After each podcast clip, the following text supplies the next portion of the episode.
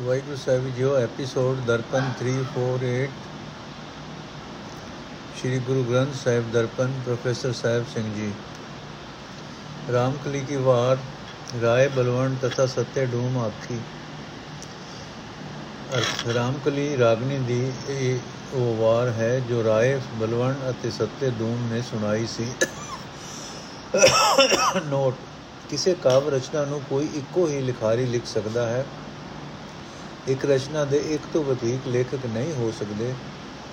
ਇਸ ਉੱਪਰਲੇ ਸਿਰ ਲੇਖ ਵਿੱਚ ਦੋ ਨਾਮ ਹਨ ਬਲਵੰਡ ਅਤੇ ਸੱਤਾ। ਇਸ ਦਾ ਭਾਵ ਹੈ ਕਿ ਇਹਨਾਂ ਇਕੱਠਿਆਂ ਰਲ ਕੇ ਗੁਰੂ ਅਰਜਨ ਸਾਹਿਬ ਦੇ ਦਰਬਾਰ ਵਿੱਚ ਇਹ ਵਾਰ ਆਖੀ ਸੀ, ਸੁਣਾਈ ਸੀ। ਇਸ ਵਾਰ ਦੀਆਂ 8 ਪੌੜੀਆਂ ਹਨ। ਪਹਿਲੀਆਂ ਤਿੰਨ ਪੌੜੀਆਂ ਦਾ ਕਰਤਾ ਬਲਵੰਡ ਹੈ ਅਤੇ ਅਖੀਰਲੀਆਂ ਪੰਜ ਪੌੜੀਆਂ ਦਾ ਕਰਤਾ ਸੱਤਾ ਹੈ। ਏਕ ਓੰਕਾਰ ਸਤਿਗੁਰ ਪ੍ਰਸਾਦ ਨਾਉ ਕਰਤਾ ਕਾਦਰ ਕਰੈ ਕਿਉ ਬੋਲ ਹੋਵੇ ਜੋ ਖੀਮਦੈ? ਦੇ ਗੁਨਾ ਸਤ ਭੈਣ ਬਰਾਵ ਹੈ, ਪਰੰਗਤ ਦਾਨ ਪੜੀਮਦੈ ਨਾਨਕ ਰਾਜ ਚਲਾਇਆ, ਸਚ ਕੋਟ ਸਤਾਣੀ ਨੀਮਦੈ। ਅਰਥ, ਕਿਸੇ ਪੁਰਖ ਦਾ ਜੋ ਨਾਮਣਾ ਕਾਦਰ ਕਰਤਾ ਆਪ ਉੱਚਾ ਕਰੇ ਉਸ ਨੂੰ ਤੋਲਣ ਲਈ ਕਿਸੇ ਪਾਸੋਂ ਕੋਈ ਗੱਲ ਨਹੀਂ ਹੋ ਸਕਦੀ। ਭਾਵ ਮੈਂ ਬਲਵੰਡ ਵਿਚਾਰਾ ਕੌਣ ਹਾਂ ਜੋ ਗੁਰੂ ਜੀ ਦੇ ਉੱਚੇ ਮਰਤਬੇ ਨੂੰ ਬਿਆਨ ਕਰ ਸਕਾਂ ਸੰਸਾਰ ਸਮੁੰਦਰ ਤੋਂ ਪਾਰ ਲੰਘਾ ਸਕਣ ਵਾਲੀ ਆਤਮ ਅਵਸਥਾ ਦੀ ਬਖਸ਼ਿਸ਼ ਹਾਸਲ ਕਰਨ ਲਈ ਜੋ ਸਤ ਆਦਿਕ ਰੱਬੀ ਗੁਣ ਲੋਕ ਬੜੇ ਯਤਨਾਂ ਨਾਲ ਆਪਣੇ ਅੰਦਰ ਪੈਦਾ ਕਰਦੇ ਹਨ, ਉਹ ਗੁਣ ਸਤਿਗੁਰੂ ਜੀ ਦੇ ਤਾਂ ਬਹਿਣ ਭਰਾਵ ਹਨ। ਭਾਵ ਉਹਨਾਂ ਦੇ ਅੰਦਰ ਤਾਂ ਸੁਭਾਵਕ ਹੀ ਮੌਜੂਦ ਹਨ। ਇਸ ਸੁੱਚੇ ਨਾਮਣੇ ਵਾਲੇ ਗੁਰੂ ਨਾਨਕ ਜੀ ਨੇ, ਦੇਵ ਜੀ ਨੇ ਸੱਚ ਰੂਪ ਕਿਲਾ ਬਣਾ ਕੇ ਅਤੇ ਪੱਕੀ ਨੀਂਹ ਰੱਖ ਕੇ ਧਰਮ ਦਾ ਰਾਜ ਚਲਾਇਆ ਹੈ।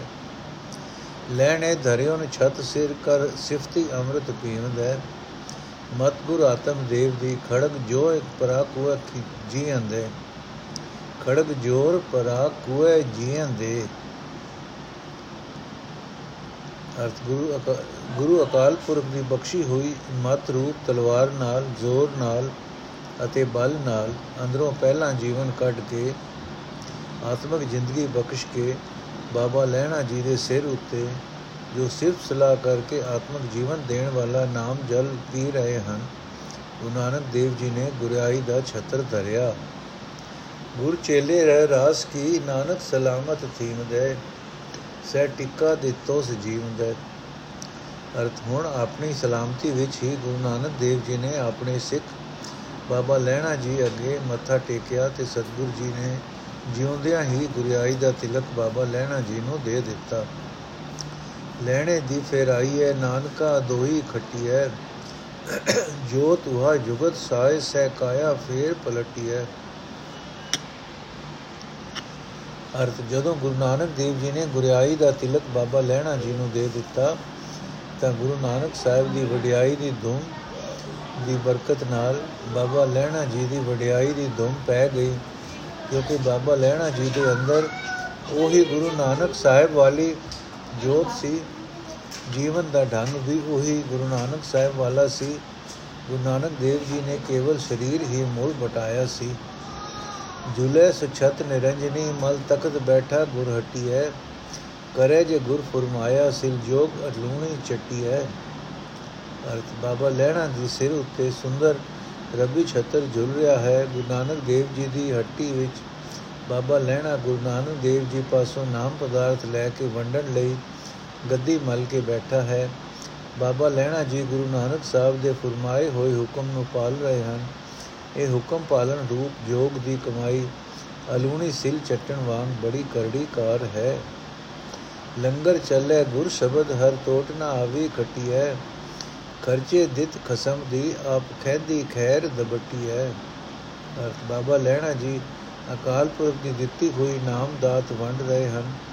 ਆਪ ਵੀ ਵਰਤਦੇ ਹਨ ਤੇ ਹੋਰਨਾਂ ਨੂੰ ਵੀ ਦਬਾ ਦਬ ਦਾਨ ਕਰ ਰਹੇ ਹਨ। ਗੁਰੂ ਨਾਨਕ ਦੀ ਹੱਟੀ ਵਿੱਚ ਗੁਰੂ ਦੇ ਸ਼ਬਦ ਦੀ ਰਾਹੀਂ ਨਾਮ ਦਾ ਲੰਗਰ ਚੱਲ ਰਿਹਾ ਹੈ, ਪਰ ਬਾਬਾ ਲੈਣਾ ਜੀ ਦੀ ਨਾਮ ਕਮਾਈ ਵਿੱਚ ਕੋਈ ਘਾਟਾ ਨਹੀਂ ਪੈਂਦਾ।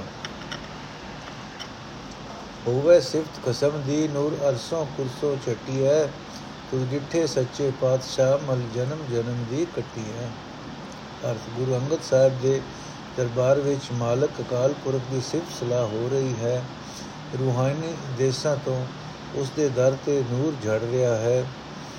ਇਹ ਸੱਚੇ ਸਤਗੁਰ, ਅੰਗਦ ਦੇਵ ਜੀ, ਤੇਰਾ ਦੀਦਾਰ ਕੀਤਿਆਂ ਕਈ ਜਨਮਾਂ ਦੀ ਵਿਕਾਰਾਂ ਦੀ ਮੈਲ ਕੱਟੀ ਜਾ ਰਹੀ ਹੈ। ਸੱਜੇ ਗੁਰ ਫਰਮਾਇਆ, ਕਿਉਂ ਇਹਨੂੰ ਬੋਲੋ ਹਟੀ ਹੈ? ਪੁੱਤਰੀ ਕੋਲ ਨ ਪਾਲਿਓ ਕਰ ਪੀਰੋਂ ਕੰਨ ਮੁਰਟੀ ਹੈ। ਅਰਥ, ਹੈ ਗੁਰੂ ਅੰਗਦ ਸਾਹਿਬ ਜੀ, ਗੁਰੂ ਨਾਨਕ ਸਾਹਿਬ ਨੇ ਜੋ ਵੀ ਹੁਕਮ ਕੀਤਾ, ਆਪਨੇ ਸੱਚ ਕਰਕੇ ਮੰਨਿਆ ਅਤੇ ਆਪਨੇ ਉਸ ਦੇ ਮੰਨਣ ਤੋਂ ਨਾ ਨਹੀਂ ਕੀਤੀ। ਸਤਿਗੁਰੂ ਜੀ ਦੇ ਪੁੱਤਰਾਂ ਨੇ ਬਚਨ ਨਾ ਮੰਨਿਆ, ਉਹ ਗੁਰੂ ਵੱਲ ਪਿੱਠ ਦੇ ਕੇ ਹੀ ਹੁਕਮ ਮੋੜਦੇ ਰਹੇ। ਦਿਲ ਖੋਟੇ ਆਕੀ ਫਿਰਨ, ਬਨ ਬਾਰ ਉਚਾਇਨ ਛੱਟੀ ਹੈ ਜਿਨੇ ਆਖੀ ਸੋਈ ਕਰੇ, ਜਿਨ ਕੀਤੀ ਤਿਨੇ ਥੱਟੀ ਹੈ ਕੌਣ ਹਾਰੇ ਕਿਨੀ ਉਵਟੀ ਹੈ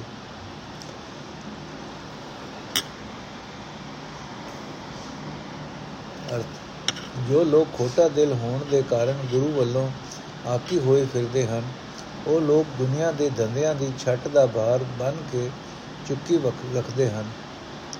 ਪਰ ਜੀਵਾਂ ਦੇ ਕੀ ਵਸ ਹੈ? ਆਪਣੀ ਸਮਰੱਥਾ ਦੇ ਆਸਰੇ ਇਸ ਹੁਕਮ ਖੇਡ ਵਿੱਚ ਨਾ ਕੋਈ ਹਾਰਨ ਵਾਲਾ ਹੈ ਤੇ ਨਾ ਕੋਈ ਜਿੱਤਣ ਜੋਗਾ ਹੈ।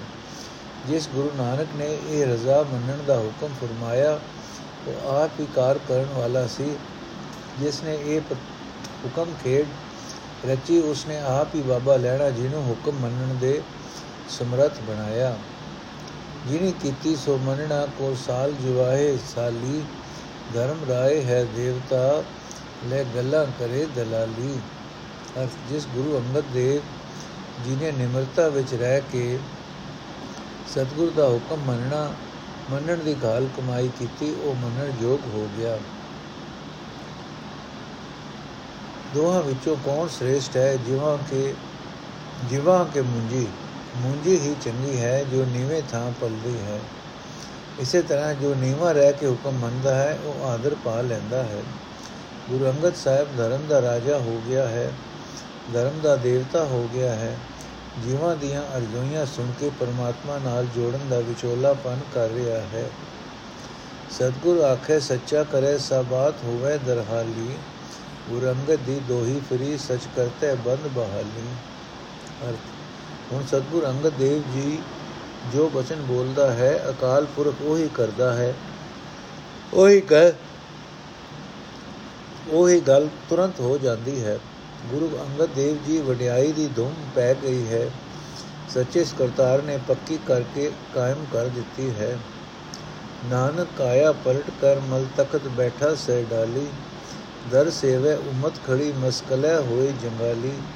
ਦਰ ਦਰਵੇਸ਼ ਕਸਮ ਦੇ ਨਾਏ ਸੱਚੇ ਬਾਣੀ ਲਾਲੀ। ਅਰਥ, ਸੈਂਕੜੇ ਸੇਵਕਾਂ ਵਾਲਾ ਗੁਰੂ ਨਾਨਕ ਸਰੀਰ ਵਟਾ ਕੇ ਬਾਬ ਗੁਰੂ ਅੰਗਦ ਦੇਵ ਜੀ ਦੇ ਸਰੂਪ ਵਿੱਚ ਗੱਦੀ ਸੰਭਾਲ ਕੇ ਬੈਠਾ ਹੋਇਆ ਹੈ। ਗੁਰੂ ਅੰਗਦ ਦੇਵ ਜੀ ਦੇ ਅੰਦਰ ਗੁਰੂ ਨਾਨਕ ਸਾਹਿਬ ਵਾਲੀ ਹੀ ਜੋਤ ਹੈ। ਕੇਵਲ ਸਰੀਰ ਪਲਟਿਆ ਹੈ। ਸੰਗਤ ਗੁਰੂ ਅਰਜਨ ਦੇਵ ਜੀ ਦਾ ਦਰ ਮਲ ਕੇ ਪ੍ਰੇਮ ਨਾਲ ਸੇਵਾ ਕਰ ਰਹੀ ਹੈ ਅਤੇ ਆਪਣੇ ਆਤਮਾ ਨੂੰ ਪਵਿੱਤਰ ਕਰ ਰਹੀ ਹੈ। ਜਿਵੇਂ ਜੰਗਾਲੀ ਹੋਈ ਦਾਤ ਮਸਕਲੇ ਨਾਲ ਸਾਫ਼ ਹੋ ਜਾਂਦੀ ਹੈ। ਗੁਰੂ ਨਾਨਕ ਦੇ ਦਰ ਤੇ ਗੁਰੰਗਦ ਨਾਮ ਦੀ ਦਾਤ ਦਾ ਸਵਾਲੀ ਹੈ। ਅਕਾਲ ਪੁਰਖ ਦਾ ਸੱਚਾ ਨਾਮ ਸਿਮਰਨ ਦੀ ਬਰਕਤ ਨਾਲ ਗੁਰੂ ਅੰਗਦ ਸਾਹਿਬ ਦੇ ਮੂੰਹ ਉੱਤੇ ਲਾਲੀ ਬਣੀ ਹੋਈ ਹੈ।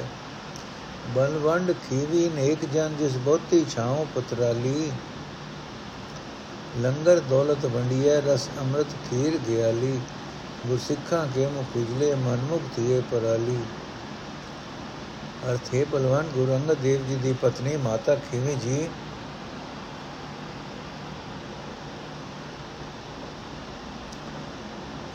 ਮਾਤਾ ਖੀਵੀ ਜੀ ਦੀ ਛਾਂ ਬਹੁਤ ਪੁੱਤਰਾਂ ਵਾਲ ਪਤਰਾਂ ਵਾਲੀ ਸੰਗਣੀ ਹੈ। ਬਾਬ ਮਾਤਾ ਖੀਵੀ ਜੀ ਦੇ ਪਾਸ ਬੈਠਿਆਂ ਵੀ ਹਿਰਦੇ ਵਿੱਚ ਸ਼ਾਂਤੀ ਠੰਡ ਪੈਦਾ ਹੁੰਦੀ ਹੈ। ਜਿਵੇਂ ਗੁਰੂ ਅੰਗਦ ਦੇਵ ਜੀ ਦੇ ਸਤਸੰਗ ਰੂਪ ਲੰਗਰ ਵਿੱਚ ਨਾਮ ਦੀ ਦੌਲਤ ਵੰਡੀ ਜਾ ਰਹੀ ਹੈ, ਆਤਮਿਕ ਜੀਵਨ ਦੇਣ ਵਾਲਾ ਨਾਮ ਰਸ ਵੰਡਿਆ ਜਾ ਰਿਹਾ ਹੈ। ਤਿਵੇਂ ਮਾਤਾ ਖੀਵੀ ਜੀ ਦੀ ਸੇਵਾ ਸਦਕਾ ਲੰਗਰ ਵਿੱਚ ਸਭ ਨੂੰ ਘਿਓ ਵਾਲੀ ਖੀਰ ਵੰਡੀ ਜਾ ਰਹੀ ਹੈ। ਗੁਰੂ ਅੰਗਦ ਦੇਵ ਜੀ ਦੇ ਦਰ ਤੇ ਆ ਕੇ ਗੁਰਸਿੱਖਾਂ ਦੇ ਮੱਥੇ ਤਾਂ ਖਿੜੇ ਹੋਏ ਹਨ, ਪਰ ਗੁਰੂ ਵੱਲੋਂ ਬੇਮੁਖਾਂ ਦੇ ਮੂੰਹ ਈਰਖਾ ਦੇ ਕਾਰਨ ਪੀਲੇ ਪੈਂਦੇ ਹਨ। ਪਏ ਕਬੂਲ ਖਸਮ ਨਾਲ ਜਮ ਗਾਲ ਮਰਦੀ ਗਾਲੀ, ਮਾਤਾ ਖੀਵੀ ਸੋ ਸੋਏ, ਜਿਨੀ ਗੋਏ ਉਠਾਲੀ।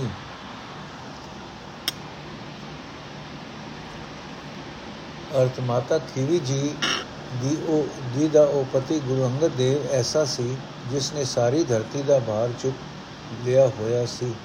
ਜਦੋਂ ਗੁਰੂ ਅੰਗਦ ਦੇਵ ਜੀ ਨੇ ਮਰਦਾਂ ਵਾਲੀ ਗਾਲ ਗਾਲੀ ਤਾਂ ਉਹ ਆਪਣੇ ਸਤਿਗੁਰੂ ਗੁਰੂ ਨਾਨਕ ਦੇ ਦਰ ਤੇ ਕਬੂਲ ਹੋਏ। ਹੋਇਓ ਹੋਰਿਓ ਗੰਗ ਵਹਾਈਏ ਦੁਨਿਆਈ ਆਖੇ ਕਿ ਕਿਉਂ? ਨਾਨਕ ਕੀਸਰ ਜਗਨਨਾਥ ਉਚੰਦੀ ਵੈਣ ਵਿਰਕਿਓਨ ਹਰ ਦੁਨੀਆ ਆਖਦੀ ਹੈ, ਜਗਤ ਦੇ ਨਾਥ ਗੁਰੂ ਨਾਨਕ ਨੇ ਹੱਦ ਦਾ ਉੱਚਾ ਬਚਨ ਬੋਲਿਆ ਹੈ। ਉਸਨੇ ਹੋਰ ਪਾਸੋਂ ਹੋਰ ਪਾਸੇ ਵੱਲੋਂ ਹੀ ਗੰਗਾ ਚਲਾ ਦਿੱਤੀ ਹੈ। ਇਹ ਉਸਨੇ ਕੀ ਕੀਤਾ ਹੈ? ਮਾ ਧਾਣਾ ਪਰਬਤ ਕਰ ਨੇਤਰ ਬਾਸਕ ਸ਼ਬਦ ਰੜਕਿਓਨ 14 ਰਤਨ ਨਿਕਾਲਿਓਨ ਕਰ ਆਵਾ ਗੌਣ ਚਿੜਕ ਕੇ ਚਿਲਕਿਓਨ।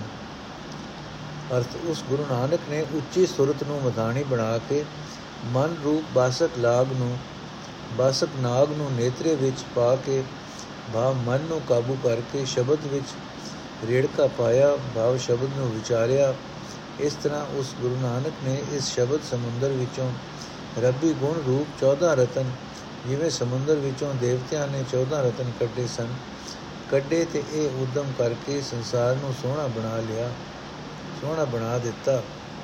ਕੁਦਰਤ ਐ ਵੇ ਖਾਲੀਆਂ ਜਿਨ ਐਵਡ ਪਿੰਡ ਠਣਕਿਓਨ ਲੈਣੇ ਦਰਿਓਂ ਛਤਰ ਸਿਰ ਅਸਮਾਨ, ਕਿਆੜਾ ਛਿਕਿਓਨ ਅਰਥ ਕੁਦਰਤ, ਅਰਥ ਉਸ ਗੁਰੂ ਨਾਨਕ ਨੇ ਐਸੀ ਸਮਰੱਥਾ ਵਿਖਾਈ ਕਿ ਪਹਿਲਾ ਬਾਬਾ ਲਾਣਾ ਲੈਣਾ ਜੀ ਦਾ ਮਨ ਜਿੱਤ ਕੇ ਇਤਨੀ ਉੱਚੀ ਆਤਮਾ ਨੂੰ ਪਰਖਿਆ, ਫਿਰ ਬਾਬਾ ਲੈਣਾ ਜੀ ਦੇ ਸਿਰ ਉੱਤੇ ਗੁਰਿਆਈ ਦਾ ਛਤਰ ਧਰਿਆ ਤੇ ਉਹਨਾਂ ਦੀ ਸੋਭਾ ਅਸਮਾਨ ਤੱਕ ਪੜਾਈ ਜੋਤ ਸਮਾਣੀ, ਜੋਤ ਮਾਏ, ਆਪ ਆਪੇ ਸੇਤੀ ਮਿਕਿਓਨ ਸਿੱਖਾਂ ਪੁੱਤਰਾਂ ਗੋਕ ਕਹਿ ਸਭ ਉਮਤ ਵੇਖੋ ਜੇ ਕਿਉਂ ਜਾਂ ਸੁਦੋਸ ਤ ਲੈਣਾ ਟਿਕਿਓਂ ਜਾਂ ਸੁਧੋ ਸੁਤ ਲੈਣਾ ਟਿਕਿਓਂ ਅਰਥ ਗੁਰੂ ਨਾਨਕ ਸਾਹਿਬ ਦੀ ਮਹਾਤਮਾ ਬਾਬਾ ਲੈਣਾ ਜੀ ਦੀ ਆਤਮਾ ਵਿੱਚ ਇਉਂ ਮਿਲ ਗਈ ਕਿ ਗੁਰੂ ਨਾਨਕ ਨੇ ਆਪਣੇ ਆਪ ਨੂੰ ਆਪਣੇ ਆਪੇ ਬਾਬਾ ਲੈਣਾ ਜੀ ਨਾਲ ਸਾਵਾ ਕਰ ਲਿਆ। ਇਹ ਸਾਰੀ ਸੰਗਤ ਵੇਖੋ, ਜੋ ਉਸ ਗੁਰੂ ਨਾਨਕ ਨੇ ਕੀਤਾ, ਆਪਣੇ ਸਿੱਖਾਂ ਤੇ ਪੁੱਤਰਾਂ ਨੂੰ ਪਰਖ ਕੇ ਜਦੋਂ ਉਸਨੇ ਸੁਧਾਈ ਕੀਤੀ ਤਾਂ ਉਸਨੇ ਆਪਣੇ ਥਾਂ ਲਈ ਬਾਬਾ ਲੈਣਾ ਜੀ ਨੂੰ ਚੁਣਿਆ। ਫੇਰ ਵਸਾਇਆ, ਫੇਰ ਆਣ ਸਤਗੁਰ ਖਾਡੂਰ ਜਬ ਤਬ ਸੰਯਮ ਨਾਲ ਤੁਧ ਹੋਰ ਮੁਝ ਗੁਰੂਰ।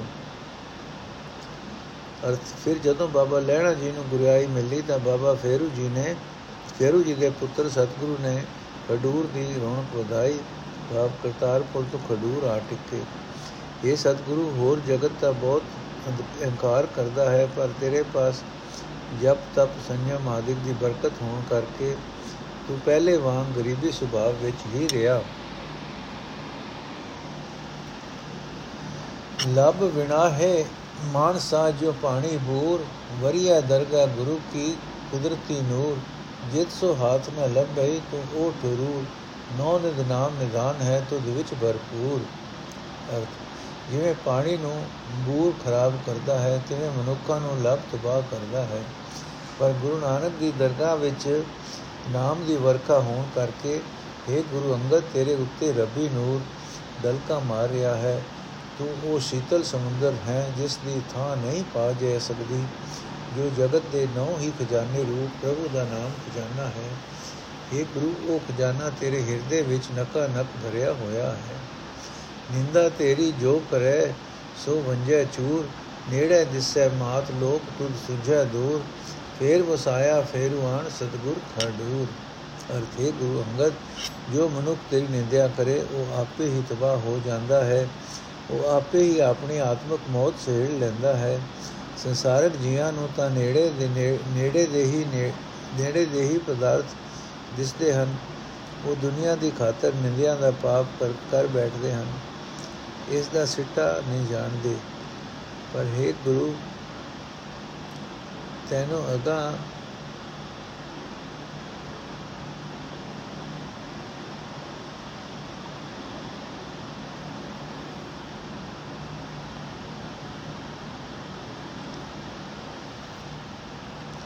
ਸੰਸਾਰਕ ਜੀਆਂ ਨੂੰ ਤਾਂ ਨੇੜੇ ਦੇ ਹੀ ਪਦਾਰਥ ਦਿਸਦੇ ਹਨ। ਉਹ ਦੁਨੀਆ ਦੀ ਖਾਤਰ ਨਿੰਦਿਆ ਦਾ ਪਾਪ ਕਰ ਬੈਠਦੇ ਹਨ। ਇਸ ਦਾ ਸਿੱਟਾ ਨਹੀਂ ਜਾਣਦੇ, ਪਰ ਇਹ ਗੁਰੂ, ਤੈਨੂੰ ਅਗਾਹ ਵਾਪਰਨ ਵਾਲਾ ਹਾਲ ਵੀ ਸੂਝਦਾ ਹੈ। ਇਹ ਭਾਈ, ਫਿਰ ਬਾਬਾ ਫੇਰੂ ਜੀ ਨੇ, ਫੇਰੂ ਜੀ ਦੇ ਪੁੱਤਰ ਸਤਗੁਰੂ ਅੰਗਦ ਦੇਵ ਜੀ ਨੇ ਖਡੂਰ ਨੂੰ ਭਾਗ ਲਾਇਆ।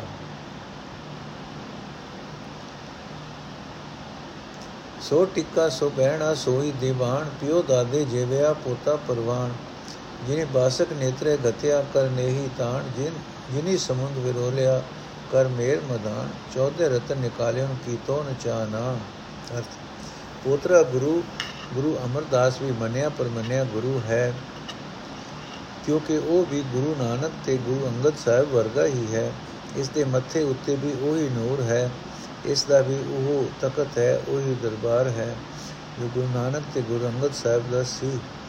ਇਸ ਗੁਰੂ ਅਮਰਦਾਸ ਨੇ ਵੀ ਆਤਮਕ ਬਲ ਨੂੰ ਨੇਣੀ ਬਣਾ ਕੇ ਮਨ ਰੂਪ ਨਾਗ ਨੂੰ ਨੇਤਰੇ ਵਿੱਚ ਪਾਇਆ ਹੈ।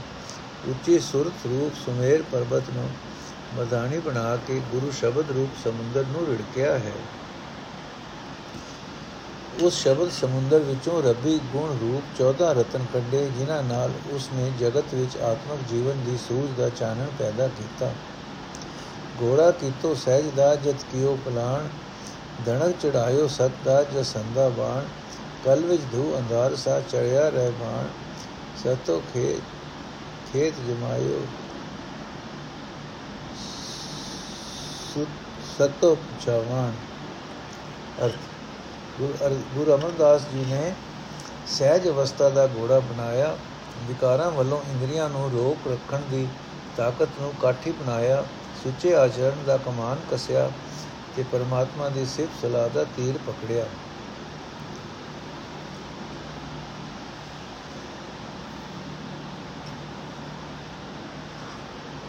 ਸੰਸਾਰ ਵਿੱਚ ਵਿਕਾਰਾਂ ਦਾ ਗੁਪ ਹਨੇਰਾ ਸੀ, ਗੁਰੂ ਅਮਰਦਾਸ ਮਾਨੋ ਕਿਰਨਾ ਵਾਲਾ ਸੂਰਜ ਚੜ ਪਿਆ ਜਿਸ ਨੇ ਸਤ ਦੇ ਨਬਲ ਨਾਲ ਹੀ ਉਜੜੀ ਖੇਤੀ ਜਮਾਈ ਤੇ ਸਤ ਨਾਲ ਹੀ ਉਸ ਦੀ ਰਾਖੀ ਕੀਤੀ।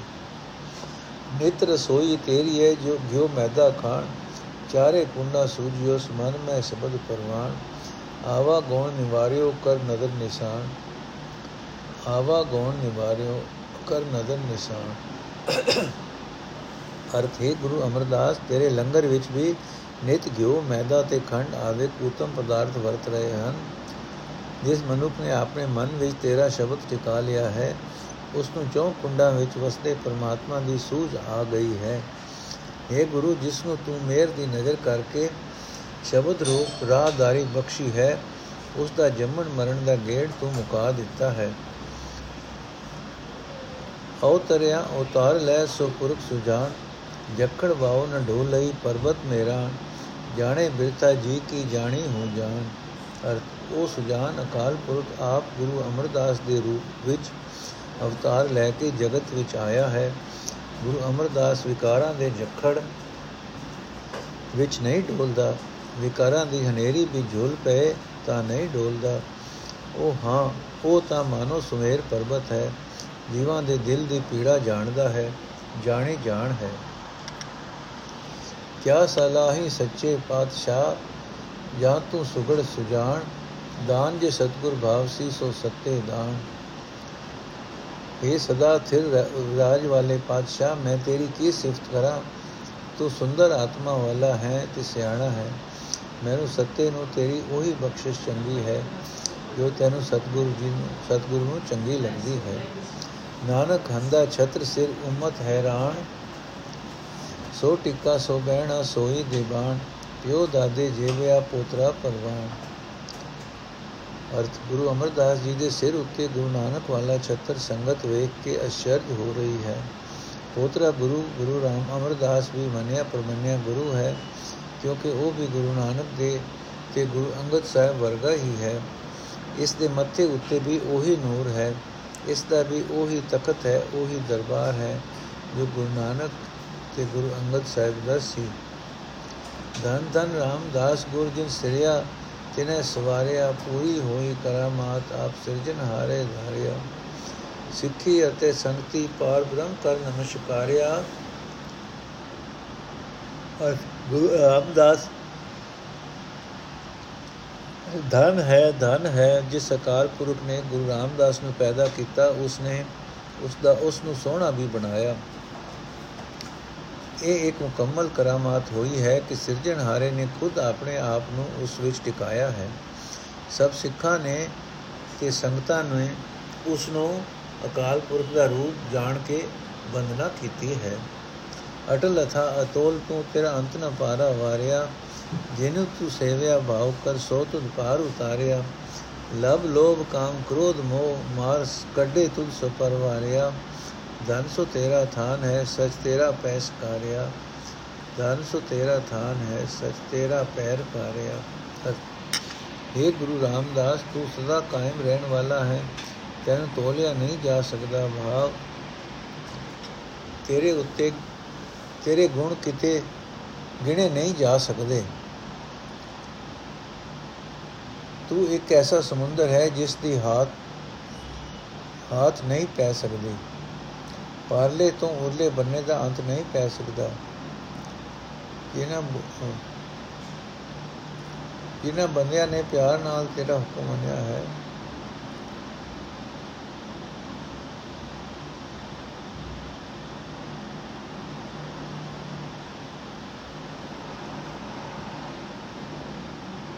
ਜਿਨ੍ਹਾਂ ਬੰਦਿਆਂ ਨੇ ਪਿਆਰ ਨਾਲ ਤੇਰਾ ਹੁਕਮ ਮੰਨਿਆ ਹੈ ਤੂੰ ਉਹਨਾਂ ਨੂੰ ਸੰਸਾਰ ਸਮੁੰਦਰ ਤੋਂ ਪਾਰ ਲੰਘਾ ਦਿੱਤਾ ਹੈ। ਉਹਨਾਂ ਦੇ ਅੰਦਰੋਂ ਤੂੰ ਲਬ, ਲੋਭ, ਕਾਮ, ਕ੍ਰੋਧ, ਮੋਹ ਤੇ ਹੋਰ ਸਾਰੇ ਵਿਕਾਰ ਮਾਰ ਕੇ ਕੱਢ ਦਿੱਤੇ ਹਨ। हे ਗੁਰੂ ਰਾਮਦਾਸ, ਮੈਂ ਸਦਕੇ ਹਾਂ ਉਸ ਥਾਂ ਤੋਂ ਜਿੱਥੇ ਤੂੰ ਵਸਿਆ ਹੈ, ਵਸਿਆ। ਤੇਰੀ ਸਿਫਤ ਸਦਾ ਅਟਲ ਹੈ। ਨਾਨਕ, ਤੂੰ ਲੈਣਾ ਤੂੰ ਹੈ, ਗੁਰੂ ਗੁਰ ਅਮਰ ਤੂੰ ਵਿਚਾਰਿਆ। ਗੁਰ ਡਿਠਾ ਤਾਂ ਮਨ ਸਧਾਰਿਆ, ਗੁਰ ਡਿਠਾ ਤਾਂ ਮਨ ਸਧਾਰਿਆ। ਏ ਗੁਰੂ ਰਾਮਦਾਸ ਜੀ ਤੂੰ ਹੀ ਗੁਰੂ ਨਾਨਕ ਹੈ, ਤੂੰ ਹੀ ਬਾਬਾ ਲੈਣਾ ਹੈ। ਸੋ ਮੈਂ ਤੈਨੂੰ ਹੀ ਗੁਰੂ ਅਮਰਦਾਸ ਸਮਝਿਆ ਹੈ।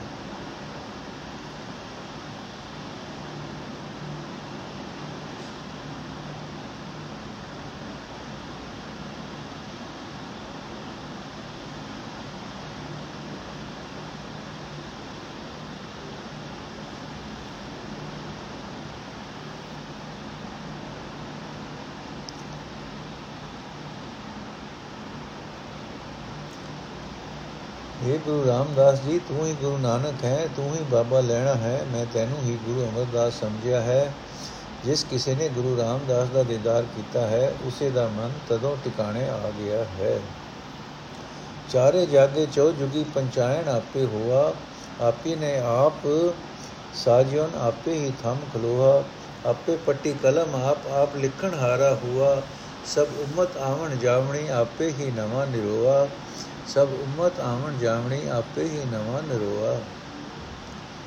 ਅਰਥ, ਚਾਰੇ ਜੁਗ ਗੁਰੂ ਆਪੋ ਆਪਣੇ ਸਮੇਂ ਰੋਸ਼ਨ ਹੋਏ ਹਨ। ਅਕਾਲ ਪੁਰਖ ਆਪ ਹੀ ਉਹਨਾਂ ਵਿੱਚ ਪ੍ਰਗਟ ਹੋਇਆ। ਅਕਾਲ ਪੁਰਖ ਨੇ ਆਪ ਹੀ ਆਪਣੇ ਆਪ ਨੂੰ ਸ੍ਰਿਸ਼ਟੀ ਦੇ ਰੂਪ ਵਿੱਚ ਜ਼ਾਹਰ ਕੀਤਾ ਤੇ ਆਪ ਹੀ ਗੁਰੂ ਰੂਪ ਦੇ ਹੋ ਕੇ ਸ੍ਰਿਸ਼ਟੀ ਨੂੰ ਸਹਾਰਾ ਦੇ ਰਿਹਾ ਹੈ। ਜੀਵਾਂ ਦੀ ਅਗਵਾਈ ਲਈ ਪੂਰਨੇ ਪਾਣ ਲਈ ਪ੍ਰਭੂ ਆਪ ਹੀ ਪੱਟੀ ਹੈ, ਆਪ ਹੀ ਕਲਮ ਹੈ ਤੇ ਗੁਰੂ ਰੂਪ ਹੋ ਕੇ ਆਪ ਹੀ ਪੂਰਨੇ ਲਿਖਣ ਵਾਲਾ ਹੈ। ਸਾਰੀ ਸ੍ਰਿਸ਼ਟੀ ਤਾਂ ਜਨਮ ਮਰਨ ਦੇ ਗੇੜ ਵਿੱਚ ਹੈ, ਪਰ ਪ੍ਰਭੂ ਆਪ ਸਦਾ ਨਵਾਂ ਹੈ ਹੈ ਤੇ ਨਿਰੋਆ ਹੈ। ਭਾਵ ਹਰ ਨਵੇਂ ਰੰਗ ਵਿੱਚ ਹੀ ਰੰਗ ਵਿੱਚ ਹੀ ਹੈ ਤੇ ਨਿਰਲੇਪ ਵੀ ਹੈ। ਤਖਤ ਬੈਠਾ ਅਰਜਨ ਗੁਰੂ ਸਤਗੁਰ ਪੈ ਖਿਵੈ ਚਿੰਦੋਆ, ਉਗਮਣੋ ਤੇ ਆਤਮਣੋ ਚ ਚੱਕੀ ਕੀਨ ਲੋਆ। ਅਰਥ ਉਸ ਨਵੇਂ ਨਿਰੋਏ ਪ੍ਰਭੂ ਦੇ ਬਖਸ਼ੇ ਤਖਤ ਉੱਤੇ, ਜਿਸ ਉੱਤੇ ਪਹਿਲੇ ਚਾਰ, ਚਾਰੇ ਗੁਰੂ ਆਪੋ ਆਪਣੇ ਸਮੇਂ ਰੋਸ਼ਨ ਹੋਏ ਹਨ। ਹੁਣ ਅਰਜਨ ਬੈਠਾ ਬੈਠਾ ਹੋਇਆ ਹੈ। ਸਤਗੁਰ ਦਾ ਚੰਦੋਆ ਚਮਕ ਰਿਹਾ ਹੈ। ਬਾਬ ਸਤਗੁਰੂ ਅਰਜਨ ਸਾਹਿਬ ਦਾ ਤੇਜ ਪ੍ਰਤਾਪ ਸਾਰੇ ਪਾਸੇ ਪਰਸ ਰਿਹਾ ਹੈ। ਸੂਰਜ ਉੱਗਣ ਤੋਂ ਡੁੱਬਣ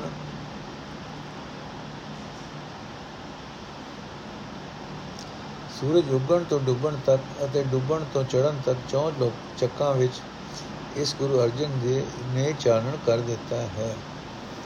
ਜਿਨੀ ਗੁਰੂ ਨਾ ਸੇਵਿਓ ਮਨਮੁਖਾ ਪਾਇਆ ਮੋਆ ਦੂਣੀ ਚੋਣੀ ਕਰਮਾਤ ਸੱਚੇ ਕਾ ਸੱਚਾ ਢੋਆ ਚਾਰੇ ਜਾਗੇ ਚੋ ਜੁਗੀ ਪੰਚਾਇਣ ਆਪੇ ਹੁਆ। ਚਾਰੇ ਜਾਗੇ ਚੋ ਜੁਗੀ ਪੰਚਾਇਣ ਆਪੇ ਹੁਆ। ਮੋਹ ਮਤੀ। ਅਰਥ, ਆਪਣੇ ਮਨ ਦੇ ਪਿੱਛੇ ਤੁਰਨ ਵਾਲੇ ਜਿਨ੍ਹਾਂ ਬੰਦਿਆਂ ਨੇ ਗੁਰੂ ਦਾ ਹੁਕਮ ਨਾ ਮੰਨਿਆ, ਉਹਨਾਂ ਨੂੰ ਮਰੀ ਪੈ ਗਈ। ਆਓ ਆਤਮਾ ਮੋਹ ਤੇ ਮਰ ਗਏ। ਗੁਰੂ ਅਰਜਨ ਦੇਵ ਜੀ ਦਿਨ ਸੁਦੇ ਹੋਣੀ ਤੇ ਰਾਤ ਚਾਰ ਗੁਣੀ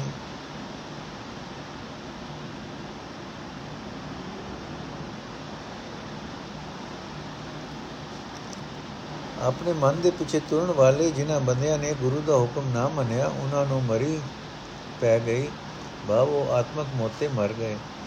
ਗੁਰੂ ਅਰਜਨ ਦੀ ਦਿਨ, ਦੂਣੀ ਤੇ ਰਾਤ ਚੌਗਣੀ ਬਜ਼ੁਰਗੀ ਵੱਧ ਰਹੀ ਹੈ ਸ੍ਰਿਸ਼ਟੀ ਨੂੰ ਗੁਰੂ, ਸੱਚੇ ਪ੍ਰਭੂ ਦੀ ਸੱਚੀ ਜੁਗਾਤ, ਸੁਗਾਤ ਹੈ। ਚਾਰੇ ਗੁਰੂ ਆਪੋ ਆਪਣੇ ਸਮੇਂ ਵਿੱਚ ਰੋਸ਼ਨ ਹੋਏ, ਅਕਾਲ ਪੁਰਖ ਉਹਨਾਂ ਵਿੱਚ ਪ੍ਰਗਟ ਹੋਇਆ। ਇਹ ਵਾਰ ਹੁਣ ਸੰਪੂਰਨ ਹੋਈ ਜੀ, ਸੋ ਅੱਜ ਦਾ ਐਪੀਸੋਡ ਇੱਥੇ ਸਮਾਪਤ ਕਰਦੇ ਹਾਂ। ਕੱਲ ਰਾਮਕਲੀ ਰਾਗ ਦੀ ਭਗਤਾਂ ਦੀ ਬਾਣੀ ਸ਼ੁਰੂ ਹੋਏਗੀ। ਵਾਹਿਗੁਰੂ ਜੀ ਕਾ ਖਾਲਸਾ, ਵਾਹਿਗੁਰੂ ਜੀ ਕੀ ਫਤਿਹ।